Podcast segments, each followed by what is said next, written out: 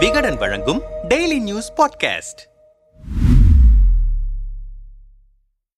அதிமுக தொண்டர்கள் பெரும்பாலும் உணர்ச்சிகரமானவர்கள். துக்கமோ கோபமோ சந்தோஷமோ அனைத்தையும் மனதிலிருந்து ரியாக்ட் செய்கிறவர்கள். இரட்டை இலை என்பது அவர்களுக்கு சின்னமல்ல ஒரு மத அடையாளம் போல. எம்ஜிஆரின் சின்னம் என்கிற சென்டிமெண்ட் ரொம்பவே ஆழமானது. இரட்டை இலையை தவிர வேறொரு சின்னத்திற்கு மாற்றி வாக்களிப்பதை கற்பை இழப்பது போல கருதும் தொண்டர்கள் நிரம்பிய இயக்கம் அது. கட்சி சின்னத்தை பச்சை குத்திக் கொள்ளும் பழக்கத்தை இந்தியாவுக்கே அறிமுகப்படுத்திய இயக்கமும் அதுதான். திமுகவிலிருந்து எம்ஜிஆர் நீக்கப்பட்ட போது ஜெயலலிதா மீதான தீர்ப்பு வெளியான போது இருவரின் மரண செய்திகளின் போது தேர்தல் தோல்விகளின் போது என பல சமயங்களில் செய்தி கேட்ட ரேடியோக்களை சுக்குநூறாக உடைத்தவர்கள் அதிர்ச்சியில் மாரடைப்பு ஏற்பட்டு இறந்தவர்கள் தீக்குளித்து மாண்ட தொண்டர்கள் ஏராளம். கட்சியின் அனைத்து அசைவுகளிலும் உணர்ச்சி பிழம்பாக ஈடுபாடு கொள்ளும் அதிமுக தொண்டர்கள் தற்போது விரக்தியும் ஆத்திரமுமாக கனன்று கொண்டிருக்கிறார்கள். பன்னீர் எடப்பாடி தரப்பின் அரசியல் விளையாட்டில் எந்த ஆர்வமும் இல்லாமல் இருக்கிறார்கள் இருவருமே துரோகிகள்தான். கழகத்தின் பொன் பொன்விழா விமர்சையாக கொண்டாடப்பட வேண்டிய நேரத்தில் நீதிமன்ற விசாரணைகளிலும் போட்டி பேட்டிகளிலும் மட்டுமே கட்சி கரைந்து கொண்டிருக்கிறது. ஒற்றை தலைமைக்காக கூட்டப்பட்ட பொதுக்குழு செல்லாது என ஓ. பன்னீர்செல்வத்துக்கு சாதகமான தீர்ப்பு வரும்போதும் பொதுக்குழு முடிவுகள் செல்லும் என எடப்பாடி பழனிசாமிக்கு சாதகமான தீர்ப்பு வரும்போதும் அவரவர் ஆதரவு நிர்வாகிகள் தான் இனிப்பு வழங்குகிறார்கள். ஆதாய எதிர்பார்ப்பில் கூட இருப்பவர்கள் தான் பட்டாசை கொளுத்துகிறார்கள். மற்றபடி தமிழகத்தின் எந்த ஊரிலும் சிறு சலசலப்பு கூட இல்லை. கட்சியின் அடிமட்ட தொண்டர்கள் யாரும் இதில் கலந்து கொள்ளவில்லை. பன்னீரும் எடப்பாடியும் மாறி மாறி நீதான் துரோகி என குற்றம் சாட்டிக் கொள்கிறார்கள். எங்களை பொறுத்தவரை இருவருமே துரோகிகள்தான் என்று கொதிக்கிறார்கள் ரத்தத்தின் ரத்தங்கள். தொண்டர்கள் மத்தியில் எழுந்திருக்கும் இந்த குமுறலை அதிமுக தலைமை எளிதில் கடந்து சென்றுவிட முடியாது. இந்த துரோக குற்றச்சாட்டு பன்னீர் எடப்பாடி இருவர் மீதும் சரிசமமாகவே முன்வைக்கப்படுகிறது. கட்சியை அடகு வைத்ததை தவிர இருவரும் எதையும் செய்யவில்லை. அதிமுகவில் எம்ஜிஆர் காலத்திலிருந்து தொண்டர் தொண்டர்களாக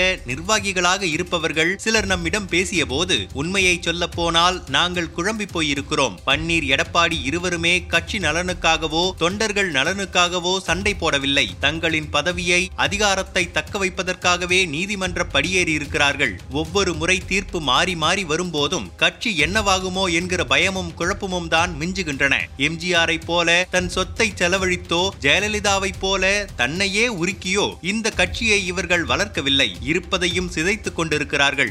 ஆயிரத்து தொள்ளாயிரத்து எழுபத்தி ஏழில் முதல்வராக எம்ஜிஆர் பதவியேற்ற பிறகு முழுநேர ரேஷன் கடைகள் திறக்கப்பட்டன. ஒவ்வொரு ரேஷன் அட்டைக்கும் இருபது கிலோ அரிசி வழங்கப்பட்டது. எம்ஜிஆருக்கு நெருக்கடி தரும் விதமாக மத்திய தொகுப்பிலிருந்து தமிழ்நாட்டுக்கு கொடுக்க வேண்டிய இரண்டு லட்சம் டன் அரிசியை இந்திரா காந்தி அரசு தர மறுத்தது. எம்ஜிஆர் டெல்லிக்கு சென்று பேச்சுவார்த்தை நடத்தியும் பலனில்லை. நேராக சென்னைக்கு திரும்பிய எம்ஜிஆர் அண்ணா சமாதியில் உண்ணாவிரதத்தில் உட்கார்ந்து விட்டார். லட்சம் தொண்டர் தொண்டர்கள் சென்னையில் திரண்டு விட்டனர். மிரண்டு போன மத்திய அரசு உடனடியாக அரிசியை விடுவித்தது. மத்திய அரசுக்கு எதிராக உண்ணாவிரதம் இருந்த முதல் தமிழ்நாடு முதலமைச்சர் எந்த இடத்திலும் தமிழ்நாட்டின் கொள்கைக்காக அவர் சமரசம் செய்ததில்லை. ஜெயலலிதா நினைத்திருந்தால் சொத்து குவிப்பு வழக்கிலிருந்து தப்பிப்பதற்கு பாஜகவுடன் சமரசம் செய்திருக்கலாம். சிறைக்கு போகாமலேயே இருந்திருக்கலாம். ஆனால் அவர் அப்படி செய்யவில்லை. தன் இறுதி மூச்சு வரை கட்சியின் கௌரவத்திற்காக களத்தில் தைரியமாக நின்றார். ஆனால் கட்சிக்காக பன்னீரும் எடப்பாடியும் செய்த ஓர் உருப்படியான விஷயத்தை சொல்ல முடியுமா?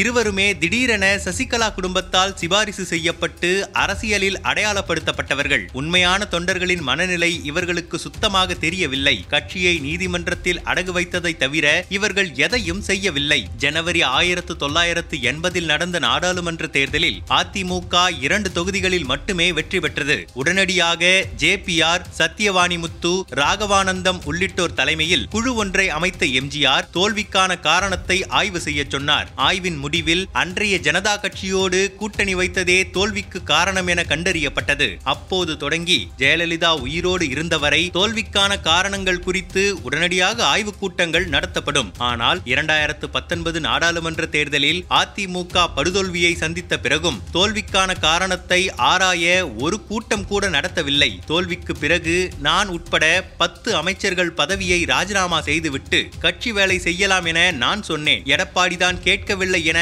இப்போது சொல்கிறார் பன்னீர்செல்வம். இன்று தனி ஆவர்த்தனம் செய்பவர் கட்சி நலனுக்காக அப்போதே அதை செய்திருக்கலாமே. பதவி பசி அன்று அவர் கண்ணை மறைத்து விட்டது. கட்சியை காவு கொடுப்பார் பன்னீர். இரண்டாயிரத்து பதினேழில் சசிகலாவை எதிர்த்து தர்மயுத்தம் நடத்திய போது அப்போதைய எடப்பாடி தலைமையிலான ஆட்சியை ஊழல் அரசு என தமிழகம் முழுவதும் தீவிர பிரச்சாரம் செய்தார் பன்னீர்செல்வம். அப்போது கொண்டுவரப்பட்ட நம்பிக்கையில்லா தீர்மானத்தில் அவர் உட்பட பதினோரு பேர் எடப்பாடி ஆட்சிக்கு எதிராக வாக்களித்தனர். இந்த உலகத்திலேயே ஒரு ஆட்சிக்கு எதிராக நம்பிக்கையில்லா தீர்மானத்தில் வாக்கு செலுத்திவிட்டு அதே ஆட்சியில் பிற்பாடு துணை முதல்வராகவும் நிதி அமைச்சராகவும் அந்த கட்சிக்கு ஒருங்கிணைப்பாளராகவும் ஆன பெருமை பன்னீரைத்தான் சேரும். கழகம் ஒரு குடும்பத்தின் கட்டுப்பாட்டில் செல்வதை அனுமதிக்க முடியாது என வீரவசனம் பேசிய பன்னீர் இப்போது அனைவரும் ஒன்றிணைந்து செயல்பட வேண்டும் என்று அதே சசிகலா குடும்பத்திற்கு சிவப்பு கம்பளம் விரிக்கிறார். அம்மா மரணத்தில் சந்தேகத்தை உருவாக்கிய பன்னீர் அது குறித்த விசாரணையில் தெரியாது தெரியாது என்று சொல்வது துரோகம் இல்லையா சசிகலா தினகரன் இருவரும் துரோகிகள் ஊழல் பெருச்சாளிகள் என்று கட்சியிலிருந்து நீக்க வைத்த அவரே இன்று இணைப்புக்கு அழைப்பு விடுவதெல்லாம் பச்சை துரோகம் இல்லையா இரண்டாயிரத்தி இருபத்தி ஒன்று சட்டமன்ற தேர்தலில் முதலமைச்சர் வேட்பாளராக எடப்பாடி முன்னிறுத்தப்பட்டார். கட்சியின் ஒருங்கிணைப்பாளர் என்கிற முறையில் மனமாச்சரியங்களை மறுத்து பன்னீர் தேர்தல் பணியாற்றியிருக்க வேண்டும். ஆனால் தனக்கு கிடைக்காத முதல்வர் பதவி யாருக்கும் கிடைக்க கூடாது என்று நினைத்ததால் தேர்தல் பிரச்சாரத்தை முழுமையாக மேற்கொள்ளவே இல்லை.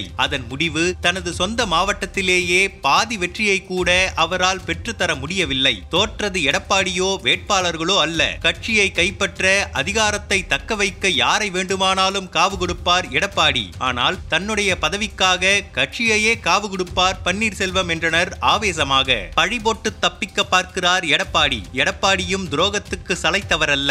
கட்சியில் கொங்கு பெல்ட் சவுத் பெல்ட் என்கிற பாகுபாடெல்லாம் எப்போது எப்போதும் இருந்ததே இல்லை.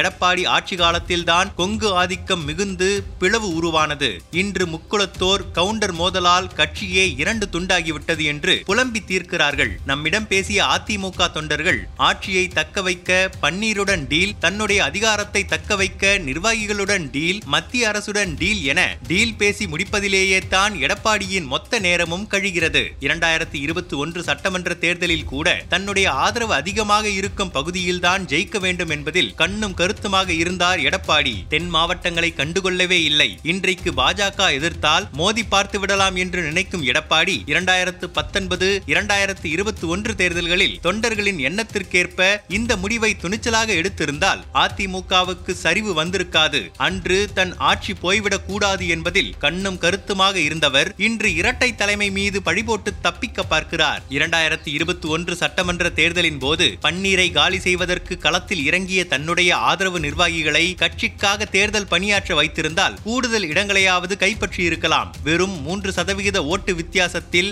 அதிமுக ஆட்சியை இழந்தது. இந்த கோஷ்டி பூசலால் அதன் பிறகு நடைபெற்ற நகர்ப்புற உள்ளாட்சி தேர்தலில் கூட அதிமுக மிகப்பெரிய தோல்வியை சந்தித்தது. இவர்கள் இருவருக்கும் இடையேயான போட்டியில் ஃபார்ம் பியில் கையெழுத்திடும் கடமையை தவறவிட்டார்கள். இதனால் மாநகரம் முதல் பேரூராட்சி வரை விடுபட்ட இடங்களுக்கு நடந்த உள்ளாட்சி தேர்தலில் கட்சி தொண்டர்களுக்கு சின்ன சின்னம் கிடைக்காமல் போனது. கடந்த ஜூலை பதினொன்றாம் தேதி அன்று எப்படியாவது அலுவலகத்திற்குள் செல்ல வேண்டுமென்ற பன்னீருக்கும் அவரை தடுக்க முயன்ற எடப்பாடி தரப்பிற்கும் ஏற்பட்ட மோதலால் கட்சி அலுவலகத்துக்கே பூட்டு போட்டது போலீஸ் தரப்பு. பன்னீர் போனால் போகட்டுமே கட்சி நம்மிடம்தான் இருக்கிறது. கட்சி அலுவலகத்திற்கு எதுவும் ஆகிவிடக் கூடாது என்கிற உணர்வு எடப்பாடியிடம் இருந்திருந்தால் அந்த வன்முறை அரங்கேறி இருக்காது அம்மா உணவகம் அம்மா கிளினிக் ஸ்கூட்டருக்கு மானியம் திருமண உதவித்தொகை திட்டம் என பல திட்டங்களுக்கு திமுக மூடுவிழா நடத்தி இருக்கிறது. இது குறித்து எதிர்க்கட்சி தலைவராக களத்தில் இறங்கி எடப்பாடி போராடி இருக்க வேண்டும். ஆனால் நீதிமன்றத்துடன் மல்லு கட்டுவதற்கு மட்டுமே அவருக்கு நேரம் இருக்கிறது. எடப்பாடியின் வீட்டில் காவல் காப்பதை தவிர முன்னாள் அமைச்சர்கள் வேறெந்த பணியையும் பார்ப்பதில்லை. இவர்கள் தங்களுக்குள் இப்படி அடித்துக் கொள்வதால் இப்போதே திமுக பாஜகவை நோக்கி அதிமுக தொண்டர்கள் நகர ஆரம்பித்து விட்டனர். கோயம்புத்தூரில் நடந்தது போல இனி ஒவ்வொரு மாவட்டத்திலும் நடக்கும். உடனடியாக இதை தடுக்க வேண்டிய தலைமைகள் தங்களுக்குள் மல்லு கட்டி கொண்டிருக்கிறார்கள் என்றனர் ஆற்றாமையுடன். இருவருமே துரோகிகள்தான். பன்னீரும் எடப்பாடியும் போட்டி போட்டு தங்கள் பெயரில் பேரவை ஆரம்பிக்க சொன்னபோதே கட்சி சீனியர்கள் தலையிட்டு இதற்கு ஒரு முற்றுப்புள்ளி வைத்திருக்க வேண்டும். ஊர் இரண்டுபட்டால் கூத்தாடிக்கு கொண்டாட்டம் என்பது போல இரு தலைவர்களும் அடித்துக் கொள்ளும் நேரத்தில் பவர் பாலிடிக்ஸ் செய்து தங்கள் பங்குக்கு லாபம் பார்த்தார்கள் அந்த சீனியர்கள். இன்று கட்சி சின்னாபின்னமாகி கொண்டிருக்கிறது. தன் உடல்நிலை மோசமாக இருந்தபோதும் கூட நேர்காணல் நடத்தித்தான் தான் வேட்பாளர் தேர்வை செய்தார் ஜெயலலிதா. கட்சிக்காக உண்மையாக உழைத்த தொண்டர்கள் லைம்லைட்டில் இல்லாத பலருக்கும் அப்போது நியாயமாக வாய்ப்பளிக்கப்பட்டது. அந்த நாள் திரும்பாதா என்கிற ஏக்கம் பல தொண்டர்களிடம் இருக்கிறது. நம்மிடம் பேசிய முன்னாள் அதிமுக சீனியர் அமைச்சர் ஒருவர் ஆயிரத்து தொள்ளாயிரத்து எண்பதில் வியாசர்பாடியைச் சேர்ந்த கட்சி தொண்டர் முனுசாமியின் வீட்டு திருமணத்திற்கு அமைச்சர் பட்டாளத்தையே அழைத்து கொண்டு போனார் எம்ஜிஆர். அப்போது இதுக்கெல்லாம் நீங்க வரணுமா தலைவரே? நாங்க போனா பத்தாதா? என அமைச்சர்கள் கேட்டனர். அதற்கு எம்ஜிஆர் அவன் தான் ஏன் நம்மள கொடி கட்டுன கார்ல போக வச்சிருக்கான்? அவன் தான் நமக்கு அரியாசனம் தந்திருக்கான். கையில கொடியை பிடிச்சிட்டு எந்த பிரதிபலனும் பார்க்காம உழைச்ச அந்த அடிமட்ட தொண்டன் தான் நமக்கு முக்கியம். என்னைக்கும் அவனை மறந்துடாதீங்க என கூறினார். இன்று நடக்கும் அதிகார போட்டியில் அந்த தொண்டனை பன்னீரும் எடப்பாடியும் மறந்ததோடு கடுமையாக அலட்சியம் செய்கிறார்கள். இந்த பிரச்சனையில் ஒன்று சமாதானம் ஏற்பட வேண்டும் அல்லது கட்சி நலனை கருத்தில் கொண்டு ஒருவர் விட்டு கொடுத்து ஒற்றை தலைமை ஏற்பட வேண்டும். நீதிமன்றம் தேர்தல் தேர்தல் ஆணையம் என உருண்டு கொண்டே இருப்பதை தொண்டர்கள் விரும்பவில்லை. இரண்டாயிரத்து பதினேழில் நடந்தது போல சின்னம் முடங்கிவிடுமோ என்கிற கலக்கமும் ஏற்பட்டிருக்கிறது. இந்த கலக்கத்தை தான் பாஜக திமுக கட்சிகள் எதிர்பார்க்கின்றன. அதற்கு பன்னீரும் எடப்பாடியும் இடம் கொடுக்கிறார்கள். அந்த வகையில் கட்சிக்கு இருவருமே துரோகிகள் தான் என்றார். ஒரு கட்சி தலைமையை நோக்கி அதன் தொண்டர்கள் உச்சபட்சமாக ஒரு குற்றச்சாட்டை முன்வைத்திருக்கிறார்கள். பதவி பஞ்சாயத்துகள் ஆள்பிடிப்பு வேலைகள் டீலிங்குகளை கைவிட்டுவிட்டு இருவரும் முதன்மையாக காது கொடுக்க வேண்டியது தொண்டர்களின் குரலுக்கு குறிப்பாக தங்கள் மீதான விமர்சனத்திற்கு.